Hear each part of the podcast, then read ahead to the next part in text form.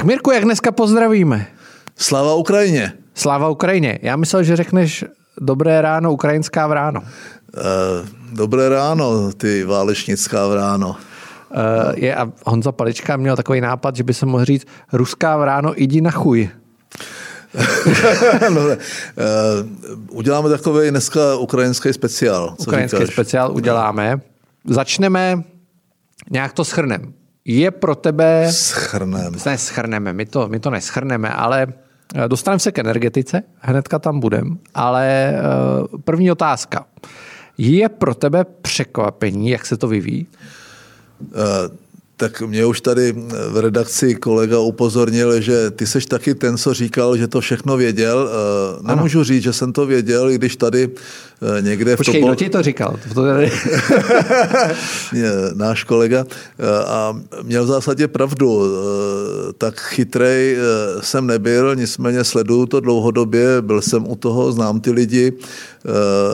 Chci říct, že Eh, mě nepřekvapoval, eh, nepřekvapuje eh, to, co se děje, myslím tím, že Putin chce zpátky jako tu, tu ruskou říši, to ruské impérium, to, tím se netajil ani při rozhovoru se mnou.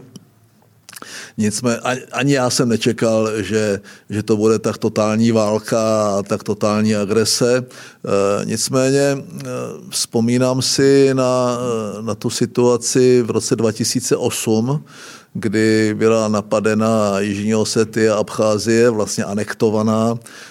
Tehdy ten Putin ještě ten model nedotáhl do konce, že by obsadil Tbilisi, nicméně už tehdy eh, to byla dlouhodobě připravená akce. Eh, znovu tam byla ta olympiáda, kampaň v, v Americe do prezident, před prezidentskými volbami. Počítal i s určitým psychologickým profilem Michaela Sakašviliho, ne Michail? Ne, Michail. Uh, Michail, Michail no, Sakašviliho a z jeho reakcí. A tehdy protože já jsem na té Gruzii byl a měl jsem vlastně, potkal jsem se i s tím premiérem tehdejším a znal jsem Sakašviliho docela dobře. Eh, tehdy na Evropské radě eh, vlastně tři státníci, eh, Frederik Reinfeld z moderátu, já už jsem tady říkal, Lech Kačinský a já jsme volali po daleko tvrdším postoji, jako dneska dělá Moravěcký a, a Petr Fiala a další. A tehdy nás Merkelova se Sarkozym smázli a v tom mém vystoupení docela emotivním jsem tehdy říkal po Jižní Abcházii a Osety je na řadě Krym. Eh, což se Takže o, to taky si měl pravdu. Eh, což se, což se o šest Bohužel. let později eh, potvrdilo. Vzpomínám si na nějaký texty z roku 2014, kdy jsem psal, že stačí malá rozbožka, stačí, stačí strašně málo k tomu, aby to eskalovalo ve válku. Psal jsem o, tedy o posestřelení toho holandského letadla těmi separatisty, separatisty s ruskou raketou jsem psal, je to začátek druhé studené války a je to konec starých časů. To znamená, každý, kdo sledoval eh, ten geopolitický vývoj a sledoval, eh, řekl bych, ten rostoucí hlad a tu strategii Vladimíra Vladimiroviče Putina, eh, tak musel vědět, že rozmražováním těch zamrzlých konfliktů a poslední akce náhodný Karabach mezi Arménií a Azerbajdžánem a to, že Rusko vlastně nemělo po rozpadu sovětského Sovětského svazu přístup k mořím, eh, že, eh, že vlastně už po nástupu Putina eh, si zpracovali tu dlouhodobou energetickou strategii a ropa a plyn hraje naprosto klíčovou roli v této geopolitické strategii, ale taky v naplňování budžetu ruského. Je to 70%, kdy ty hlavní tři, hlavní tři řekl bych, teze té strategie byly všechny produktovody směrem do Evropy budou na našem nebo námi kontrolovaném famoso. Veškeré, veškeré, veškeré, veškeré zásoby ropy, eh, které už nemáme dneska v té, ruské, v té evropské části Ruska, eh, chceme kontrolovat ve střední Asii chceme diverzifikovat a nebýt vydíratelní a chceme diverzifikovat ty produktovody i do jihovýchodní Asie a do Číny. Toto všechno on velmi trpělivě realizoval, proto jako taj, ten jeho hlad a ten jeho postup nemůže být pro nikoho, kdo se tomu dlouhodobě věnuje, nevěnuje žádné velké to překvapení. Jo, nicméně. A ta, ta, to, co vlastně to, co vlastně on, co se já jsem jako předvídal, a akorát mě přepravila ta, překvapila ta míra té agrese a rozsah té agrese a regulární válka, tak bylo to, že bude chtít Mariupol, eh, aby, eh, aby ovládl celkově Krym, ten Krymský záliv, nebo Kerský záliv a aby se dostal na Krym nejenom přes ten most, který postavili, ale vlastně suchou nohou po,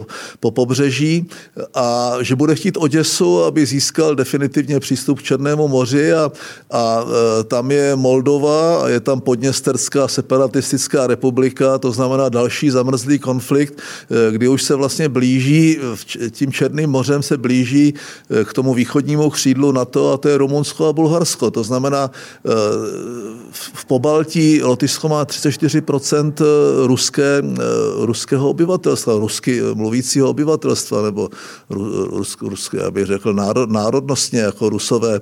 Eh, po Baltí je eh, víceméně další ohroženou částí té východní Evropy, eh, kterou chce, kterou chce získat Putin minimálně pod svůj, pod svůj geopolitický vliv a tak dále. To znamená, jestli jsem to předvídal, ano, předvídal jsem další pokračování a eskalaci a ten hlad, ten car, car, caristický, nacionalistický a já bych řekl skoro fašistický, protože všichni říkají, jako ten Putin je jako Hitler. Já bych řekl, že eh, je v tom ten ruský nacionalismus a mesianismus, který je podobný tomu německému eh, z minulého století a je v tom taky, je v tom taky ten italský fašismus, který začínal jako takzvaná zákonná diktatura, kdy vlastně Mussolini eh, ovládl veškeré silové části toho státu, veškeré instituce, ovládl média a korporace.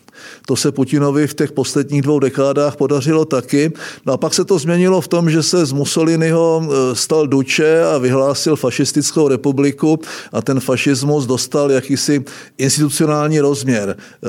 To se změnilo a v tom Rusku e, poté, co on vlastně si vykolíkoval prostor mezi oligarchy, zavřel Chodorkovského na 10 let a sebral mu Jukos a tím ty oligarchy prostě přivedl k pořádku a přivedl je... Nicméně mimochodem, ještě když jsi u těch oligarchů, tak jsem včera viděl fotku Anatolie Čubejse, což je taky mm-hmm. oligarcha, který sdílel na Instagramu fotku Borise Němcova tak to jsem si říkal, že to už je jako hodně špatný. No tak to s tomu se dostaneme, k tomu, co se děje v tom Rusku teď, nebo co by se mohlo dít. Takže nejdřív jakoby ovládl všechny ty silové, silové věci, totálně destruoval eh, a omezil jakoukoliv mediální svobodu. Vzpomeňme si, to přece není tak dávno, to je 2004, Politkovská, 2004. 2004. No. Eh, myslím, že, že eh, i, to, eh, i to, jakým způsobem vlastně on postupuje tím italským způsobem, kdy zvládá ty korporace, jsou mu podřízeny, zvládá ty oligarchy, je tam to jasné propojení i na, i na ty vory v zákoně a na, na tu ruskou mafii. Takže celé, celé to vlastně směřovalo eh, k tomu, že bude chtít jakoby si vynutit na slabém západu v té dané chvíli, a k tomu se taky dostaneme, jestli se to změnilo, eh, kdy, eh, kdy Amerika začala měnit svůj směr zájmu spíše vůči geopolitickému největšímu soupeři, a to je Čína, a začala opouštět Evropu a střední Evropu, nebo to aspoň signalizovala a e, kdy, kdy vlastně evidentně e, ti západní lídři e, zlenivělí těmi 70 nebo 80 lety od poslední války, víceméně zabývající se neskutečnými zástupnými problémy typu klimatické změny a rovnost všech a všeho a tak dál. No, takže v momentě, kdy za Obamovy éry, kterou pokládám za klíčový zlom v té geopolitické válce, jeho takový ten přístup mě proti vlěně zlo nasiliem, Tolstojovský, eh, jeho pražský, pražská výzva, musíme z Rusy víc mluvit a ne akce a tak dál, kdy, mu, kdy vlastně jeho nereakce na Jižní Osety a jeho podcenění arabského jara, jeho strašné chyby v zahraniční politice a jeho slabost svým způsobem ukázala tomu Putinovi, že si to může klidně dovolit že vlastně ten západ je bezmocný, že ten západ eh, řeší úplně jiný problémy. On je ten nositel těch hodnot a tak dál. To tady přece celá pátá kolona Ruska v České republice eh, vyznává Rusko a vyznává Putine jako toho, kdo chrání vlastně ty, ty hodnoty a tak dál. To znamená, že si to může dovolit a eh, nástupem Bidena a abych řekl poslední tečka, a to je útěk z Afganistánu, z Kábulu, to je něco, co ho téměř vyzvalo k tomu, že si to fakt může dovolit dovolit, že ty své sny dlouhodobé může naplňovat.